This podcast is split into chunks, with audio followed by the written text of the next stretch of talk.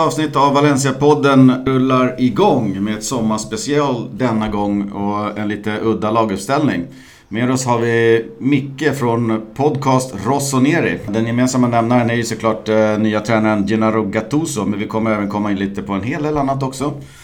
Eh, så jag kan väl börja med att gratulera till scudetton. Otroligt imponerad att hålla hela vägen. Eh, det måste ha varit efterlängtat. Välkommen eh, Mikael Kristersson. Stort tack. Ja, och tack så mycket för uh, Scudetton. Det kändes uh, fantastiskt jävla skönt. Och uh, en kvar, sen två stjärnor. Mm.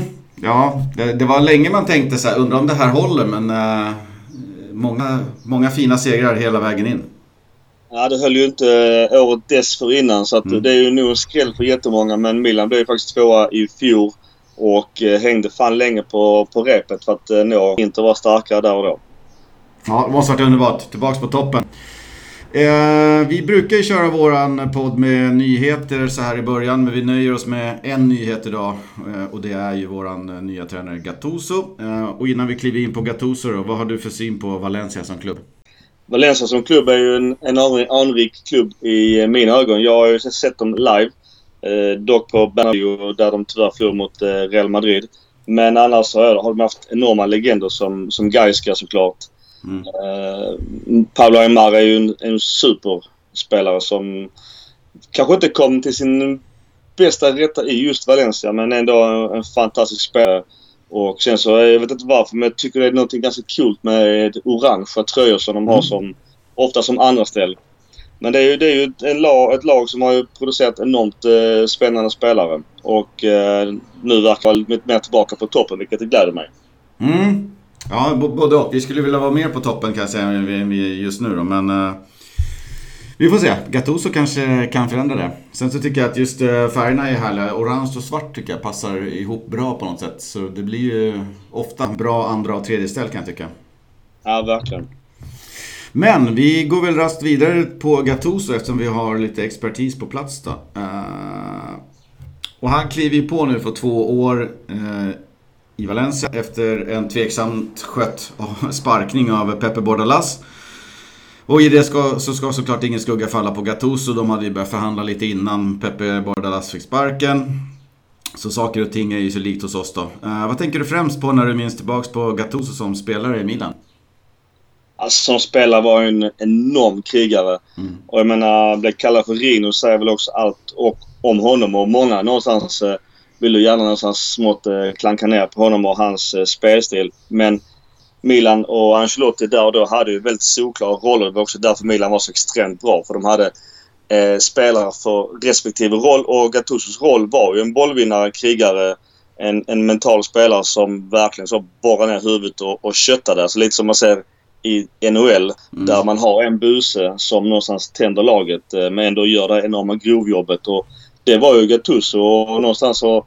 Jag minns ju alltså Champions League från 2003. Väldigt länge sedan däremot. Men han var ju en av Milans bästa mittfältare och inte bara som krigare utan även som spelare. Mm. Men hans stora styrka är ju det, det, är det mentala spelet. Hur han, hur han jagar upp både sig själv och även andra spelare att just nå så nära 100% som möjligt. Och, och en sån spelare är ju ovärderlig. Och sen också att han hade ett stort Milan-hjärta. Vilket också i sig visar sig också på, både på plan och utanför plan. Så att det, det är ju mycket attityd. En attitydspelare. Det är ju inte en fysiskt stor uh, bjässe i, i ringen. Mm. Men han är ju en jävla tuffing på sitt sätt. Så att det är ju... Inställningen där är ju bara liksom all in alltid. Ja, jag tänker så här. Nu är ju Zlatan Ibrahimovic en, en mycket kanske skickligare och, och bättre fotbollsspelare så. Men, jag tänker just den där äh, mentala bilden, vad man kräver av sig själv och sina medspelare kanske går att likna lite grann med det Gattuso förde till bordet för 10-15 år sedan i Milan.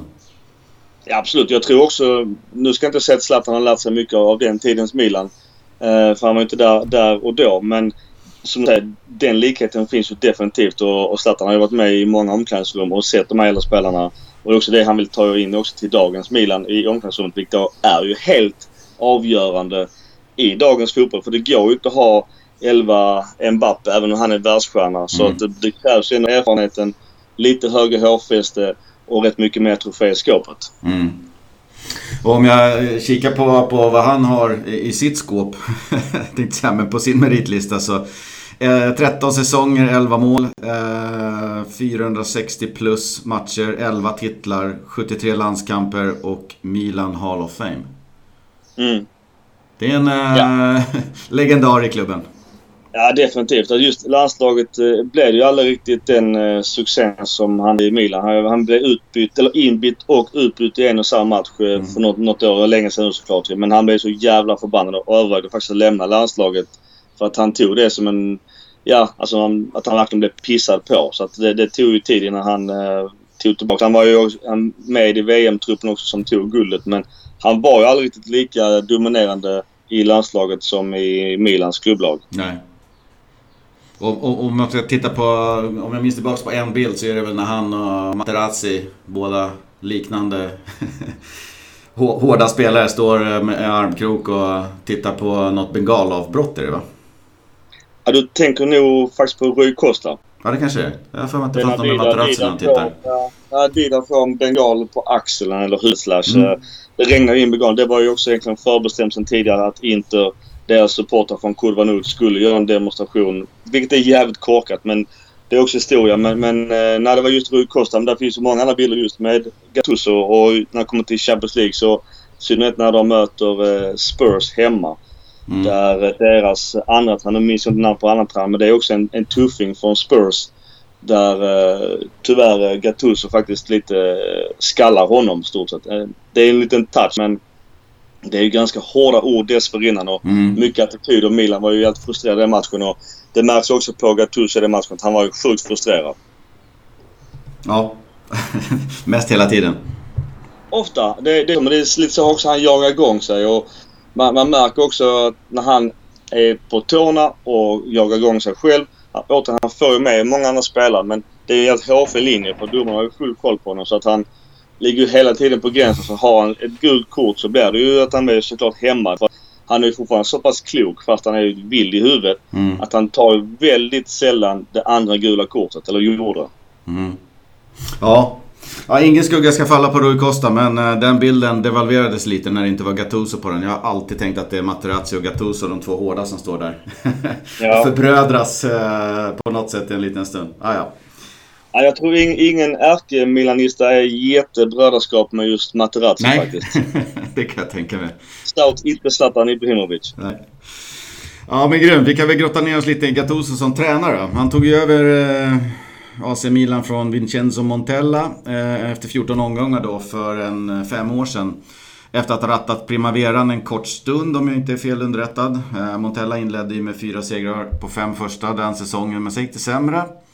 Eh, en rad förluster och något kryss följde och en förlust mot Napoli, kryss mot Torino förseglade Montellas sorti. Kändes Gattuso som det givna valet där och då eller eh, hur känns det? Det var ju inte så superstarkt Milan då. Alltså på pappret så hade ju Milan ändå ganska okej okay lag om man mm. ser i alla fall till transfervärde. Eh, att det var ett naturligt steg att värva in Gattuso som tränare var det ju absolut inte utan det var ju någonstans en budgetlösning för att uh, man trodde någonstans märkligt nog på Montella som tränare. Vet inte riktigt varför. Hans meriter tycker jag var ganska bristfälliga och helt plötsligt fick Milan ganska mycket pengar.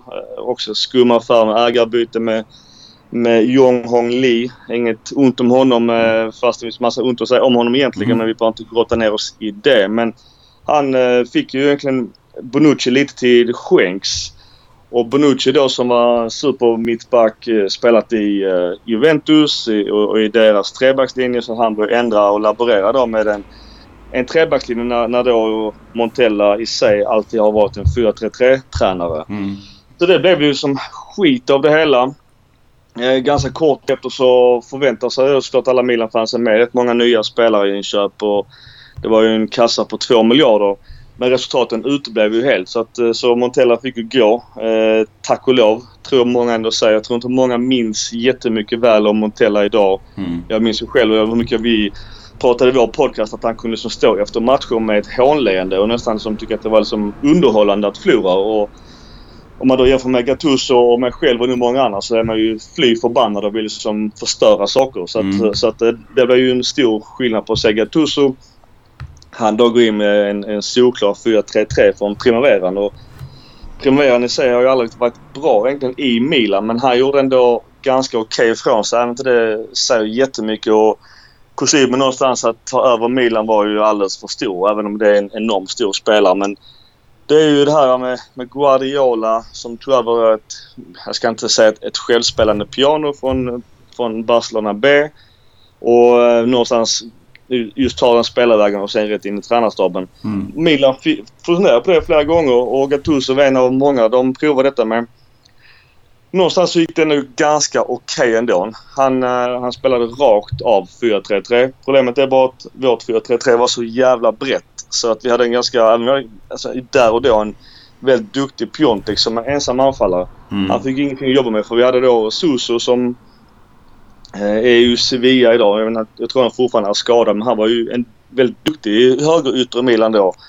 Och då Hakan Chanuglu på andra sidan. Så att, så att det i sig är ju ändå ganska namnstarkt eh, offensivt. Mm. Men problemet är att de låg, eh, vilket också han tvättade bort väldigt mycket i Napoli när han sen tog över där att de låg väldigt brett och väldigt långt ifrån varandra. Det kunde ibland skilja så 30-40 meter mellan de här tre spelarna och då är det ju hopplöst att göra någonting åt det. Så att Mila hade ändå ganska bra lag eh, och de var ju ganska nära faktiskt, att de var snubblande nära faktiskt att nå ändå en, en Champions League-plats hans eh, sista session eller sista år i Milan. De blev femma det året. Och eh, det var liksom så snubblande nära på, på en kvart där Inter vände i sin match. Jag minns inte om det var just mot Empoli som sen Milan på Benazzo och Rade Krunci ifrån eftersom de halkade ur Serie B. Och Inter eh, vann eh, sin match och klättrade upp då till en Champions League-plats. Jag är inte, helt säker. Det var länge sedan jag inte kollat upp det exakt. Men, men det var så att Milan var för en kvart ifrån och var mm. eh, på Champions League-platsen. Och då hade det nog förmodligen sett väldigt annorlunda ut och då hade kanske Gattuso också fått pengarna för han vill ju se andra spelare. Han var inte jättenöjd med vissa spelare som vi hade. Vi hade som Musacho som du känner igen också från eh, La Liga mm. och Bigla då från Lazio som var ju en prestigevärvning där och då. Det var ju mycket pengar men han skulle vara nya Pirlo men Bigla var ju nästan bara skadad i Milan så att det var ju många skador på Milan och sen också i slutet på hans session så köpte ju Milan, eller lånade Milan in eh, Bakayoko och efter hans första sex matcher där, där han var katastrof. Han var bland det sämsta jag har sett i Milan. Mm. Så blev han en... Någonstans så skruvar liksom Gattuso på sin, uh, sina tre spelare på mitten och vänder efter det, den triangeln så att, så att Bakayoko blir ensam bollvinnare istället som ankare och Kessie får en lite mer offensiv roll istället för att ha de två Eh, i triangeln neråt. Mm. Och då blev ju Bakayoko en av Milans bästa spelare, om inte den bästa. Men sen sjukt nog så händer det någonting privat mellan Gattuso och Bakayoko. Och det är lite det som är det märkliga för att just Gattuso tog tillbaka Bakayoko på ett lån i just Napoli. Och det mm. är nog det konstigaste jag har hört. Men, men de bråkade uppenbarligen eh, offentligt och efter det så eh, markerade Milan och eh, med då Gattusos stöd att Bakayoko då trots att han var en av de bästa spelarna i Milan inte fick spela en enda minut mer efter det. Ja. Så att Gattuso, Gattuso har ju han lärt sig mycket men, men det är återigen det är ju en tuffing. Han, han tar ju ingen skit heller på något sätt utan är det en spelare som inte följer ledet då kommer det markeras definitivt. Mm. Ja, och jag noterar en liten uh, koppling där också. Det året, speciellt på slutet, så vräkte ju Cotrona in mål. Han var ju på lån hos oss ett halvår. Ett kaosande Valencia gjorde inget avtryck alls, men uh, han verkade, eller han, jag minns honom, han hade väldigt bra fart just eh, det slutet av året där. Cotrone är ju en spelare som har, hade där då en stor talang och mm. enormt hjärta för Milan. Han är ju en Primavera-spelare men mm. där och då eh, någonstans lyckas ju Malini och eh, ledningen eh, sälja eh, och låna ut Cotrone. De, de, tror de sålde honom först till Wolfsburg, eller eh, Wolverhampton i, eh, i Premier League för ganska mycket pengar. Jag tror de fick 22-23 miljoner euro för honom. Mm. Men sen han lämnade Milan har han inte gjort ett enda avtryck. Uh, tyvärr. För det är ju en, en härlig spelare. Alltså riktig krigare. Men idag är han liksom inhoppare i Empoli. Så att jag tror tyvärr hans uh, talang har ju tyvärr runnit ut i sanden. Och jag tror inte han kommer att vara en startspelare i något uh, lag i uh, Serie A heller. Nej, det var... det var en ganska energisk kille så när han sprang runt och, gjorde lite jobb och sådär. Men eh, nej, han gjorde inget avtryck heller eh, i ett blekt Valencia. Så nej. Men det var kul i alla fall. Den våren flög han ju rätt bra med ja, sig precis. Milan. Jo, ja, men det var, då var han ju ung och stor talang och gjorde ändå en 10 baljor vilket ändå är helt okej. Okay, för Milan var ju inte ett jättebra lag heller. Så att göra 10 baljor i ett ganska svagt lag är ju ändå imponerande. Och med den åldern och sen är det alltid lite extra plus och tåla med sina egna spelare såklart. Men mm. ja, därefter har det tyvärr gått åt helvete. Ja.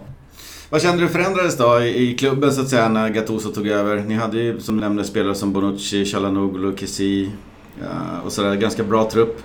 Uh, vad, vad, hände liksom? Vad kände du var nytt när Gattuso kom? Dels på planen men, men i och runt uh, klubben, uh, på pressträffar och sådär. Vad, vad, vad, kände du förändrades från Montella? Alltså Montella för det första hade ju inget hjärta alls för Milan. Mm. Och det är sånt är omöjligt att inte att det speglar av sig på, på en trupp och på hela hans utstrålning. Montella för mig är ju... Alltså jag har väldigt lite positivt att säga om honom så jag låter det vara. Men däremot Gattuso i sig blev det ju att man ville gå tillbaka till de här gamla ränderna. Någonstans ordning och reda. Allt från att man håller tiderna, man ställer sig ledet, eh, träningspassen är på ett visst sätt. Han sköter detta, det är en uttalad kapten. Lite mer uttalade roller. Eh, däremot så var det ju Milan, hans, det är ju klubben i hans hjärta och det var kanske lite väl tidigt för honom att ta så pass stort uppdrag för att han är ju mycket bättre tränare idag. Mm. Vilket också han tydligt visade, alltså, synnerhet i Napoli, att han är mycket mer dynamisk i sin, sin tränarcoaching än vad han var i Milan. För då, då var han tyvärr lite för grön. Men det är klart att får du chansen att träna laget du älskar, det, det är klart att, att man tar den chansen. Mm. Men spelmässigt blev det ju inte... Alltså Milan blev ju inte ett roligare lag på, på så vis. Definitivt inte. Utan han körde vidare med sitt 4-3-3. Och eh, som jag sa, han vände lite på eh, de här tre på mitten vilket ändå gjorde att det blev lite mer stabilitet i det hela. Men han vill ju gärna använda sig av, av eh, sina ytterbackar på ett väldigt bra sätt. Och där och då hade vi också en prestigevärvning i Conte från, från Atalanta men tyvärr också väldigt mycket skadad. Och eh, sen hade vi på vänsterkanten hade vi eh, Rodriguez som inte alls är lika offensiv om man då skulle jämföra med, med dagens Theo Hernandez som är en mm. helt annan spelare. Så att han är väldigt beroende av att ha med sina ytterbackar och, och där och då så hade inte Milan så starka ytterbackar för att klara av den, den typen av spel han själv vill ha. Så att just i Valencia har det är helt beroende på vad, vad ni har för ytterbackar för att är inte det grovjobbare som orkar då spela en fotboll i i alla fall en 70 minuter, 80 innan det utbytt och, och gör jobbet i nästan 100 meter upp och ner. Det är mm. helt avgörande för hans taktik. Hörnflagga till hörnflagga? Mer eller mindre faktiskt. Eh, och, och så det, det, kräver väldigt mycket av en ytterback i, i Gattusos taktik. Och eh, å andra sidan, har du den egenskapen att du orkar springa och ha kvaliteten i din inlägg. Då kan det vara väldigt kul att spela för Gattuso som ytterback. Ja, men det är det väl hyfsat ställt med. Vi har ju Gaia eh, som är kapten på vänster och Correa eh, oftast på, på höger som en up and coming. Så att uh, ytterbackar brukar vi vara duktiga på i Valencia just. Ja, precis. Sen kan de behöva jobba lite hårdare och, och sådär generellt då, men det låter ju riktigt spännande. Ja, absolut. Men annars, det, är ju, han är ju... Alltså han har utvecklat mycket från Milan-tiden och då synnerhet i Napoli. Det är ju att han just med hans, hans pressspel. Han har blivit bättre. Han har, jag, jag tror att han har haft rätt mycket kontakt med Ancelotti faktiskt. Just det här med mm. att han, han vill lura upp sina motståndare i sin taktik. Alltså någonstans den här fiskespös-taktiken att lura upp dem för sen så counterattacka mot dem. Mm. Uh, och samma, samtidigt som när, när han själv har bollen, eller inte har bollen, så vill han gärna ställa ganska högt. Att gå då som från en 4 till 3 att han ofta spelar en 4-5-1, eh, ibland nästan en 4-3-3. Vad blir det? 4, eh, nästan, nästan 2-4 för att mm. verkligen pressa så pass högt upp och gärna då pressa, eh, alltså ta bort motståndarens ytterbackar för att tvinga fram eh, en, den sämre mittbacken att stå för uppspelen och då gärna pressa såklart deras eventuella defensiva playmaker liknande den här Pirlo-rollen. För han vill gärna använda sig av en Pirlo-roll för att det funkar väldigt bra när han själv spelar av förklarliga skäl. Mm. Men den spelaren får ju aldrig vända upp bollen så han har ju alltid, vad ni än möter med Valencia, så möter ni en playmaker som många har i La Liga-lagen. Mm.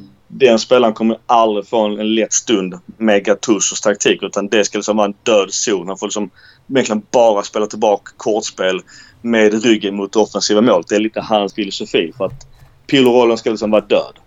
Mm. Och, och sen är det ju, det är ju hög press och, och hela tiden försöka. Vem är, vem är svagast på plan? Alltså the weakest link. Vem är, vem vem är det? Okej. Okay.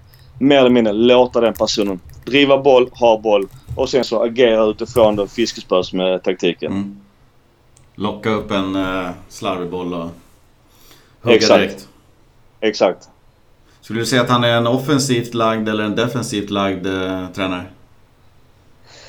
Alltså, I Milan var han Milan var väldigt defensiv. Däremot eh, i Napoli så visst, det kanske klart också beror på spelarmaterialet han hade i Milan eh, och den erfarenheten där och då med hans spelarmaterial han hade i Napoli. För att han var mycket mer offensivt lagd i Napoli. Sedan så kanske också Napoli och deras fans kräver mycket mer offensiv fotboll. Så Valencia, jag har dålig koll på men det, jag tänker ju synnerhet på, på Gaiska tiden. Det kanske inte var det mest offensiva spelet men att om Valencia supportrarna och ledningen är okej okay, med att det inte måste vara liksom one touch, eh, attackfotboll, eh, tiki-taka-varianten. Och någonstans bygga bakifrån och just här lura eh, motståndarna till gå i sin fiskespösfälla och sen counterattacka. Om han får göra det med, som du säger, med bra ytterbackar. Då kan eh, Valencia bli hur bra som helst. Men återigen, han har ju jättegärna en anfallare bara. Och då är det ju gärna en eh, likt som Eh, alltså Zlatan-typen då. Mm. Som kan suga tag i bollen, eh, någonstans vänta in spelare, vara ett hot eh, defensivt och offensivt mot en, en backlinje som får, får minst dubbla. Så att det gäller ju, han, han vill ju gärna ha rätt spelartyp. Jag vet inte alltså vad han kommer få in av klubben. Men en anfallare och ytterbackar är ju väldigt avgörande. Ja, det, det låter ju som att du beskriver uh, roller som, som faktiskt finns i, i dagens Valencia. Vi har ju en uh, ren uh, en ren nia striker och targetspelare som kan, som kan brottas och ta ner bollar i, i maxi då. Och det är ju ja. det, är det vi har. Och sen ytterbackarna är, är ju bra och det låter ju faktiskt riktigt, riktigt spännande måste jag säga det du beskriver. Ja men det, och, och jag defensiv spelstil har vi också. Vi har ju haft, alltså back in the day som du nämner med David Villa, Silva, Mendieta och alla de här härliga.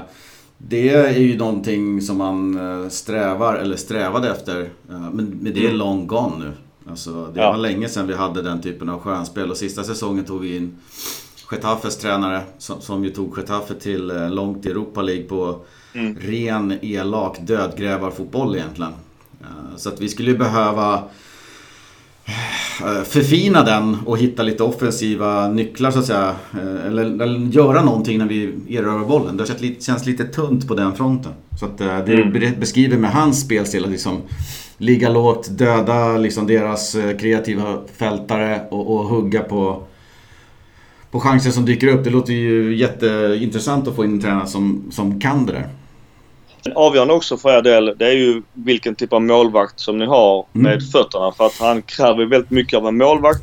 Att målvakten är med och bidrar till det offensiva spelet eh, i uppbyggnaden. För att mm. ibland kunde man själv, om man även sett på Napoli, men att lite så anden i halsen när målvakterna har lite väl mycket tid och, men ändå väldigt ofta ska spela bollen kort. Utan han vill ha bollen längs marken i, i backlinjen och spela upp den. Och synnerhet då på, på offensiva eh, wingbacks eh, slash fullbacks. Mm. Så, att, så det, det, det, kräver... Han, han, har väldigt höga krav på synnerhet sina ytterspelare och eh, anfallaren. Och då målvakten. Sen däremellan, det låter ganska kladdigt. Men de resterande startar i mitten. Där ska vara alltså egentligen en som är ett ankare och en som, som är liksom box to box vad man nu kallar det som i Spanien. Mm. Och sen så har man, har man då gärna en som är såklart lite mer playmaker. Men jag menar att den här ankaren, han, han ska ju döda rätt mycket yta framför backlinjen och sen så gärna ha Lite som han hade liksom i Napoli med Koulibaly då som såklart var ett monster på alla fasta både offensivt och defensivt. Men det kanske man inte kan begära i alla lagen. Men att ha en mittback som, som, som driver och kan sköta upp spelen om man själv mm. ska bli nedstängd med sin egen playmaker. Så att det finns en backup på den också. Ja, det låter fortfarande precis som att så fort du nämner en roll som är viktig för honom så tänker jag på en spelare. Den har vi faktiskt, tänker jag hela tiden. Så det låter ju ja. kul. Var det någon spelare du kände under hans tid i Milan, eller om du liksom kommer ihåg från Napoli också, som liksom lyfte under hans tid som han kände det där är en riktig Gattuso-gubbe. Där gjorde han bra. Fick en utveckling på någon. Cotrone kanske? Alltså Cotrone, ja. Men jag tror, skulle nästan mer säga just... Eh, alltså Susu var ju delvis väldigt bra i Milan denna perioden när vi spelade vårt 4-3-3. Visst, han fick ju mycket boll. Han fick ju däremot inte den defensiva rollen att ta knappt ett steg på egen planhalva. På, på gott och ont. Men han, han låter ju vissa spelare gärna ha en ganska fri roll om de hanterar det. Men mm. idag, om man jämför med Milan-tiden sett till Napoli, så är det mycket mera alltså, en totalfotboll där alla också måste göra jobbet på egen planhalva. Det, mm. Alltså det går inte att bara göra som Suso. Visst, han var bäst i Milan där och då. Han hade en duktig vänsterfot och, och stod mycket för mycket poäng. Men det hade ju inte gått med honom idag för idag kräver han så mycket mer av spelarna. Det, det är lite som jag ska inte säga alltså Simeoni, men lite åt det stuket det här. Alltså totalfotbollen där alla jobbar som en enhet. Mm. Att krympa, krympa ytorna eh, både offensivt och defensivt. Och tvinga någonstans motståndarna att slå långbollen. Och då har man, visst med Globali där bak är det lite lättare skott. Men, men kommer det en höjdboll då får ju en, max två anfallare kriga mot eh, minst tre defensiva spelare. Och då, då ska man vinna bollen helt enkelt. Så att, det är hela tiden det här, alltså man, man kan inte vinna matchen på sin eget grepp. Eh, men vill hela tiden ha motståndaren i ett parterröverläge för att de bara någonstans weakest link och sen bara mata det hela tiden.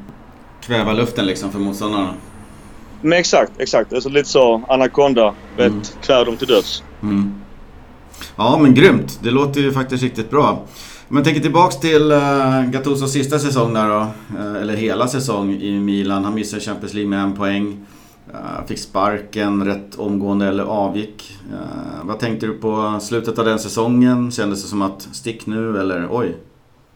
Det, alltså, det, var, det var ju jättesvårt med tanke på att han är en enorm legend i Milan och alla mm. vi som har följt Milan länge. Alltså alla älskar Gattuso. Mm. Det går ju inte att inte göra det. Såklart jag tror att även till och med motståndarfans tycker att han är så jävla cool för att han har ju Alltså dels sin spelstil och just det här grintan som man säger i Italien. Mm. Det här med Alltså någonstans knyta näven. Kulor i kalsongerna. Kalla vad, vad du vill. Men, men det är väldigt mycket alltså, testo. Mm. Så han, han verkligen köttar och det är svårt att, att inte gilla det. Däremot så kom det ut ganska tidigt att Milan var intresserad av uh, Gianpaolo som tränare. Och där och då, jag ska faktiskt till mig själv erkänna att jag, jag tänkte det och då sa också vi i vår podcast att fan det där är ändå en tränare som är en bättre variant och synnerhet då det taktiska. Mm. Men det ska också sägas att Gattuso var inte jättetaktisk slipad. Eh, synnerhet inte som, som matchcoach. Han hade svårt att förändra matchbilden. Synnerhet när man låg under där och då. Men det var också någonting han tvättade bort ganska mycket i eh, Napoli. Så jag vet inte om han och Ancelotti hur mycket de har pratat. Men han utvecklades enormt mycket som coach i, uh, i Napoli. Mm. Det, det ska sägas för att när han lämnade Milan och det gjorde han också. Han, han till och med tackade ju nej till ett stort, eh, stort, stort arvode. Som egentligen Milan eh, var tvingade, tvungna egentligen ge till honom. Och, och vi pratar ändå så nästan... Jag vill minnas att det var upp mot så 50 miljoner kronor Gattuso mm. skulle kunna ha fått av klubben med tanke på vad som hände. Mm. Men då med, med sitt hjärta så väljer han att bara säga nej, let it be. Jag har hellre en god relation med Milan, ledningen och fansen för alltid än, än ta de här pengarna. För att som sagt, det, det är ju ganska olikt tyvärr idag. Ja, ja. Bland massa giriga legoknektar. Han menar på jag har ju ändå gjort mina pengar. Milan har skapat allting som jag äger idag. Varför, varför vill jag som någonstans ta ytterligare pengar från dem när de, när de har gett mig allt? Och det är ju gentilt och det är också sånt som gör att man älskar dem ännu mera. För att återigen, legoknektar idag som är giriga som fan. Mm. Ja, nej, det är ju verkligen stort. När det står i kontrakt så är det någonting han har rätt till och avstår han det så, så så, så gör ni det för att fortsätta vara en legendar i klubben liksom. Och ja, exakt. Liksom. Det är svårt att se bort från sånt. Det ju, går ju rakt in i hjärtat liksom. Ja, men exakt, exakt. Jag tänkte vi kan kolla lite på taktiken där. Du snackade 4-3-3 eh, eller 4-5-1 som eh, det ju ibland ser ut. Det är ju i stort sett samma. Mm. Eh, inget 4-4-2 så långt ögat når. Inte som... Äh, ingenting alls i Milan i alla fall. Jag, alltså, han var lite mer dynamisk i Napoli. Mm. Nu ska jag också... Jag ska liksom inte sitta och hitta på för jag såg knappast alla Napolis matcher. Men Men majoriteten av dem var just 4-3-3 eller 4-5-1. Ja, exakt. Han har inte kört så mycket 4-4-2 har jag uppfattat det som någonstans. Ja, ja. Och det var liksom, det, det är kring det det hela kretsar kring uh, den typen av uppställning. Vi längtar ju kanske... När det går bra med 4-4-2 så känns ju det bra men det gamla Valencia har ju kört en annan laguppställning innan och det är många som längtar tillbaka till det där på något sätt. Vi har haft spelare genom åren som vi har tyckt passar bättre i den typen av uh, spelformation så att uh, det ska bli väldigt spännande om han, uh, eller nu när han kommer in med en 4-3-3 eller 4-5-1 uppställning. Han är ju ganska mycket mer dynamisk i just det så mm. det kommer nu på pappret när ni ser laguppställningen. Mm. Så kommer det ju stå i en 4-3-3-variant. Men återigen, det är ju mycket mer dynamiskt beroende på alltså, vilket lag som har bollen, vilket lag ni kommer att möta, om ni kommer att spela hemma eller borta.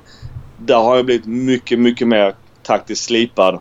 Så den dynamiken är ju väldigt beroende. Men jag tror när ni ser uppställningen på TV så kommer det vara en 4-3-3. Mm. Men som sagt, han kommer nog äh, flytta lite på den här, de här tre i mitten. Och som jag sa tidigare, har ni ett bra ankare så, eh, så kommer det nog vara defensivt mycket mer utpräglat än de andra två spelarna. Mm. Skulle du säga att han är en uh, skri skrikig och gapig coach uh, mestadels eller liksom har han uh, lite räviga tankar och hur tacklar han motgångar liksom? Är det snabbt till uh, att det spårar? Han har ju en Alltså man ska, det, det kokar ju ådrarna på honom. Det är också någonting han har ju med, med tiden faktiskt lärt sig tvätta bort. Uh, allt från att kilon har kommit extra så har han också lite så extra lagt band på just uh, det här um, mentala som han levde på mycket tidigare. För han, jag tror nog att han har märkt att det går inte att påverka domarna. Så att han har verkligen tagit ett steg tillbaka även där. För att uh, stå och gapa på domarna och lägga massa energi på det det kommer också innebära att spelaren kommer lägga mer energi på domaren och så har man helt plötsligt fel fokus och med fel fokus går det åt helvete. Mm. Så att jag tror han har slipat väldigt mycket på just det. Så jag tror inte man kommer se de här alltså vansinnesutbrotten där han liksom sparkar bollar på läktaren och pekar på domarens huvud att han är efterbliven och, och den typen av, av gester. Det, det ska nog mycket till. Och i synnerhet, visst han kanske kan göra det i början av Valencia för att mm. någonstans sätta sin prägel på för att alla kanske förväntar sig lite ja men nu kommer Gattuso till en ny liga, en ny klubb. Alla har redan sin bild av honom. Alla, alla vet man var som spelare. Så att han kanske... Alltså jättekonstigt nog men kanske vill som spela den rollen i början för att sätta någon form av ton. Men jag tror någonstans att han kommer ändå hålla alltså, ganska låg och mycket mer professionell ton utifrån sitt kroppsspråk. Men in i omklädningsrummet kan jag tänka mig att det blir rätt mycket hårdrockat. Definitivt. Mm. Ja, för man har ju sett mycket av det här. Dels på planen då såklart men också på från sidolinjen att det är en ganska eldig person så här, och, och är man lite så här pessimistisk lagd så kanske man tänker att ah, ja, men det här är en, en, en skrikig och gapig gubbe som, som skrämmer sina spelare till att kämpa uh, och visa grinta liksom. Men, men finns det någonting mer där? Eh, det räcker ju ibland att komma in i en klubb och så börjar folk kämpa och det räcker en bit. Men ska man ta det någonstans så vill man ju se lite mer. Men det låter ju som att han har en del mer ändå.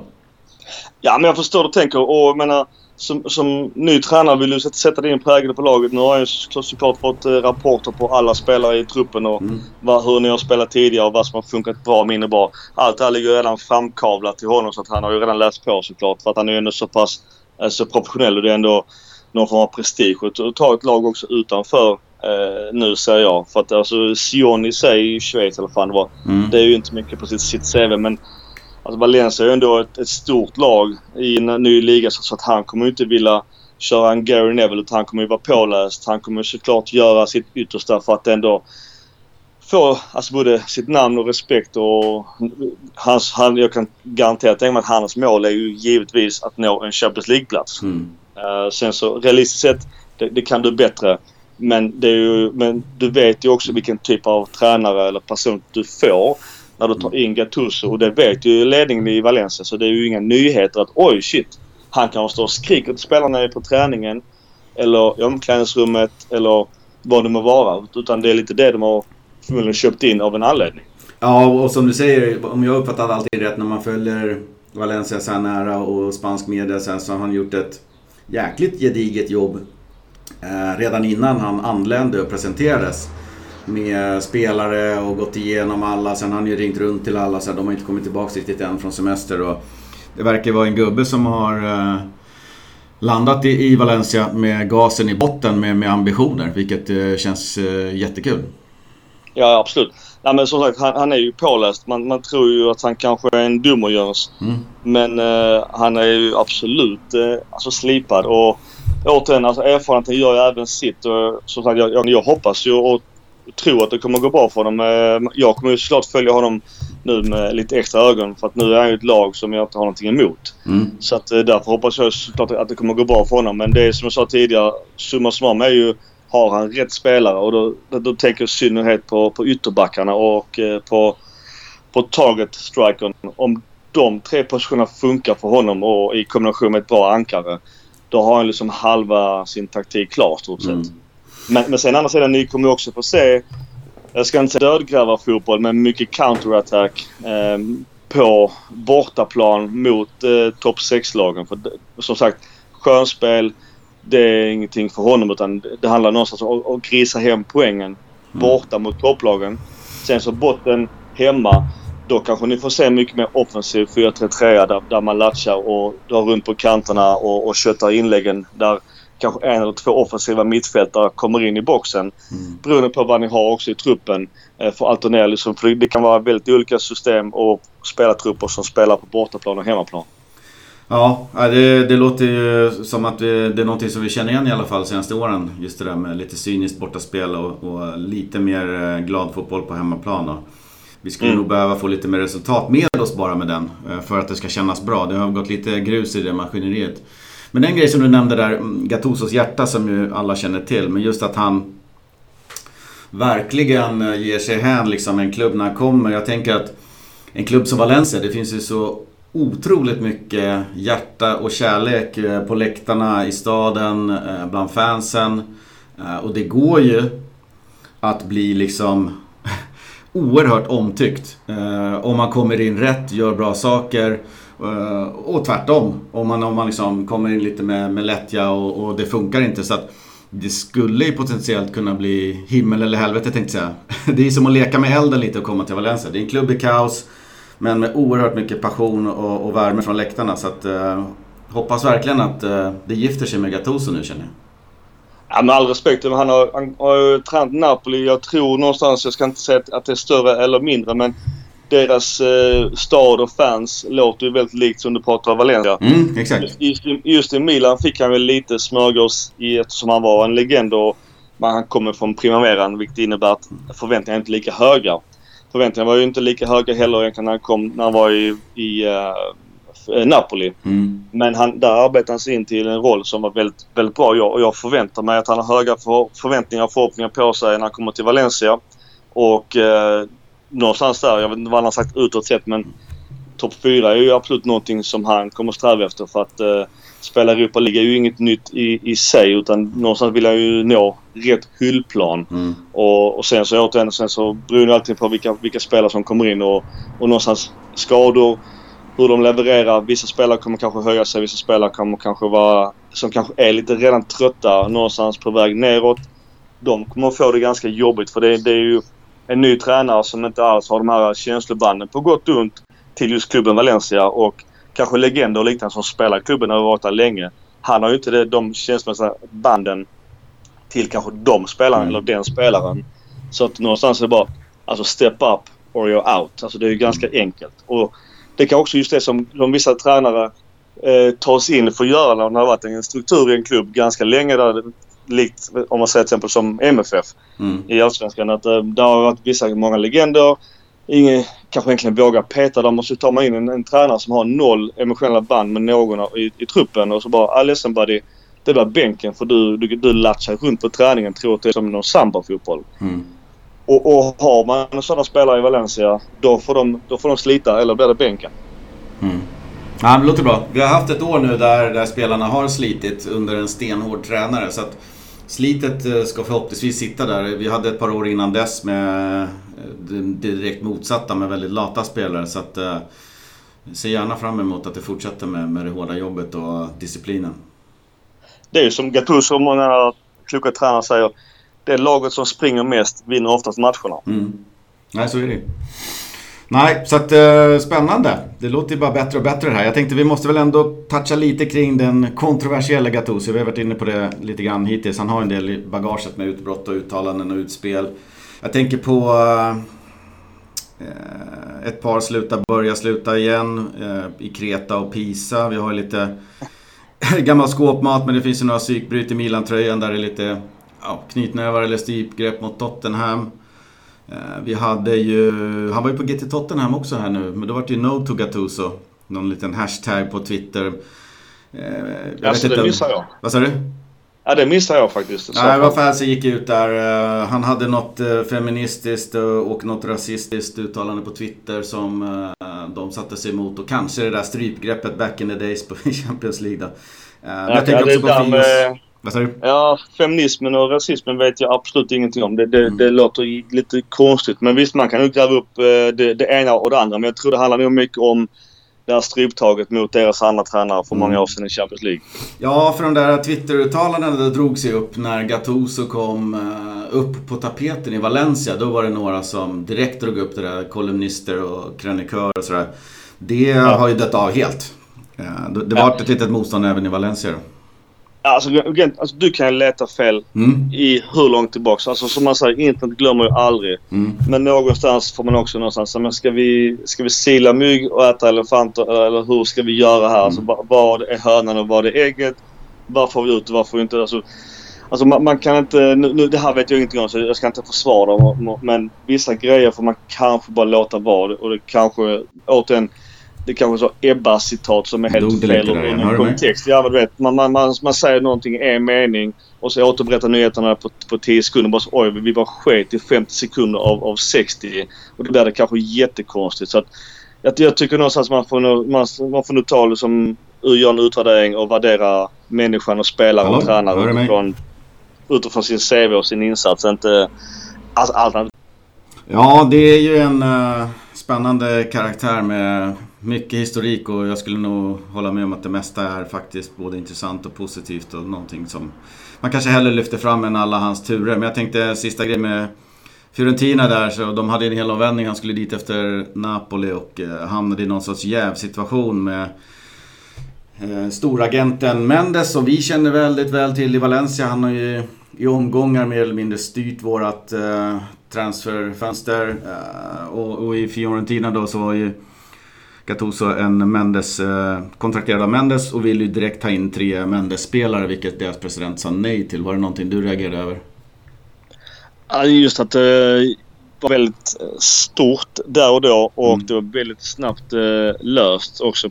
På, väldigt, ja, på gott och ont kanske. Jag vet inte hur Fiorentina i sig resonerar kring det för att det är ju ändå väldigt sällan Mendes erbjuder duvungar och Mendes och Gattuso, de har ju eh, sin relation. Det är ju ingenting som är hemligt direkt. Mm. Och eh, att man använder sig av agenter på olika sätt och vis, det har vi sett egentligen sedan Bosman eh, kom till. Så att det är ju inget nytt heller. Men jag förstår ju jävsituationen och eh, sen om, om Gattuso skulle tjäna pengar på det. Ja, ja alltså, mycket möjligt. Det, det finns mycket spekulationer kring det. Annars sidan så har ju Gattuso rätt gott om pengar och som jag mm. sa tidigare, han backade ju själv från att eh, få ytterligare rätt många miljoner av Milan så att, så att han skulle göra det för ekonomisk vinning.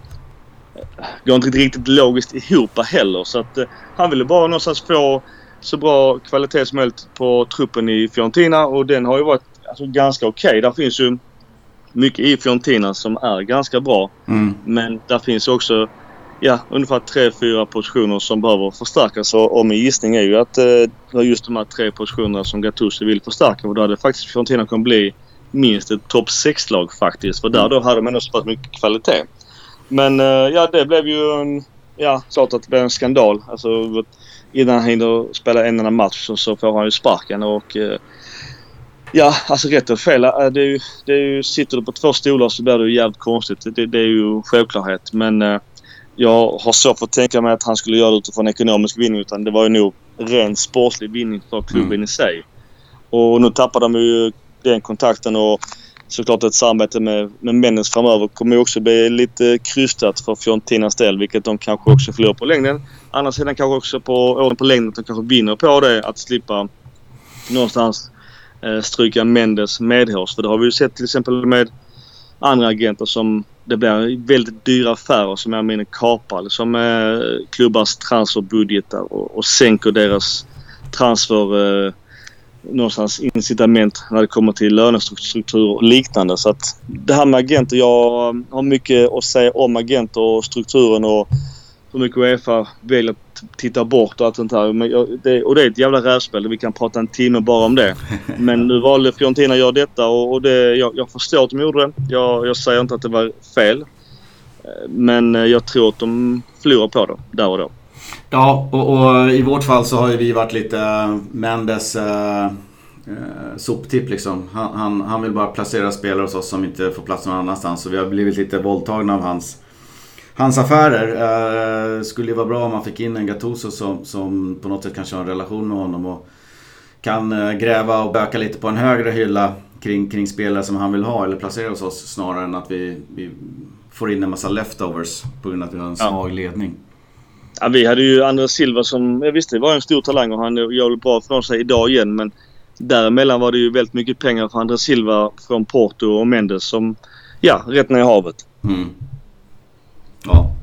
Nej men det ser väl bra ut. En sista fråga bara eh, innan vi rundar av. Uh, tror att han är en tränare för framtiden? Vad ser du i spåkulan när du tänker på Gattuso? Blir Valencia språngbrädan för honom? Uh, för tillbaks till Italien lär han väl komma på något sätt? Någon gång? det är lite som du säger. Jag tror att han vill väl komma tillbaka till Italien någon gång. Frågan är vilket lag och vilken form och allt vad det innebär. Men jag tror Valencia någonstans, utan att ha så jävla bra koll på er närliggande historik. Men det har varit hyfsat samma topp 3, topp 4 i Spanien ganska länge. Så att det kanske inte är samma krav på, på en tränare i Valencia idag som, som tidigare när Mendieta och grabbarna spelade. Men vilket också innebär en, lite mer tålamod. Så jag hoppas ändå någonstans att, att man ger honom chansen att kanske inte kräva resultat år ett. Utan mm. Man har, du, du sa att det är kontrakt på två år. Det är ganska lite kanske. Jag gissar på att det kanske finns en 2 plus 1 i det hela. Men att eh, försöka ha en, en, plan på vad, vad, vad förväntar vi oss av honom och laget och spelarna år två när vi summerar. Är vi mm. då på topp 4 eller inte? Är vi inte på topp 4, ja okej då, då kanske vi går ifrån ett handslag. Mm. Är vi topp 4, eller väldigt nära topp 4 med jävla massa oflyt och blir 5 6 kanske i en jävligt tight liga uppe eh, på topp 6-7 i La Liga. Då kanske de gör plus ett ändå eller, eller, eller någonstans förhandlar dessförinnan. Det vet man inte. Men, men han kommer ju säkerligen vilja ha uh, någon form av prestigevärvning just för att sätta sin egen prägel mm. på truppen. Eh, det, det, det, är ju generellt för egentligen alla nya tränare. Man vill ha i alla fall en gubbe som man säger nej denna har jag plockat. Sen får vi se vem det skulle vara att han plockar. Det, det finns ju väldigt många fina Boston-spelare i, eh, i, eh, idag på marknaden. Och mm. idag första juli så är det, är det up for grabs som sagt om inte det redan är klart. Och jag menar, jag vet sån som eh, Dries Mertens från, från Napoli är ju en favorit från Gattuso sen tidigare. Han har inget nytt kontrakt heller. Så att, eh, och det är en jobbig jävel att möta. Visst, han, han har åldern emot sig. Men han är ju en kvalitetsspelare som, som kan gå gratis som passar med Gattusos spel. Så att eh, det skulle inte förvåna mig. Jag vet också att Politano, nu är det en italiensk eh, landslagsman så han kan inte vill lämna just eh, ett Serie A.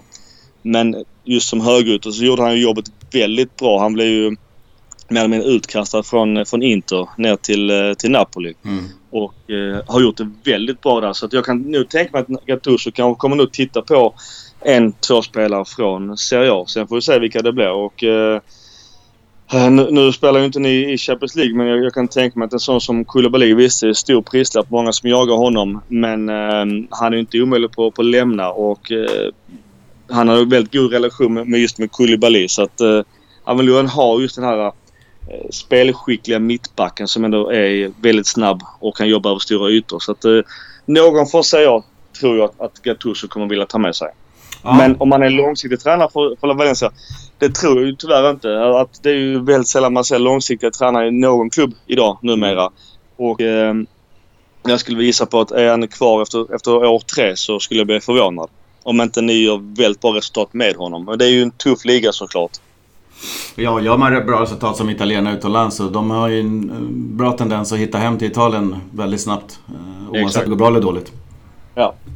Ja men vad kul. Jag måste eh, säga så här. Eh, jag har fått en otroligt eh, bra bild och positiv bild av Gattuso. Spelar, spelarkarriären har jag haft väldigt bra. Han var ju en profil på den tiden som man verkligen tyckte om och lite så här unik i, i det han gjorde och på det sättet han gjorde det med inställning och sådär. Men, men tränarkarriären har jag liksom mest följt lite grann och tyckt att nej, den har nog inte varit så bra. Vad är det för gubbe liksom? Men efter att ha pratat med dig så har jag faktiskt en, en, en riktigt positiv bild av honom och ser fram emot vad han kan göra hos oss.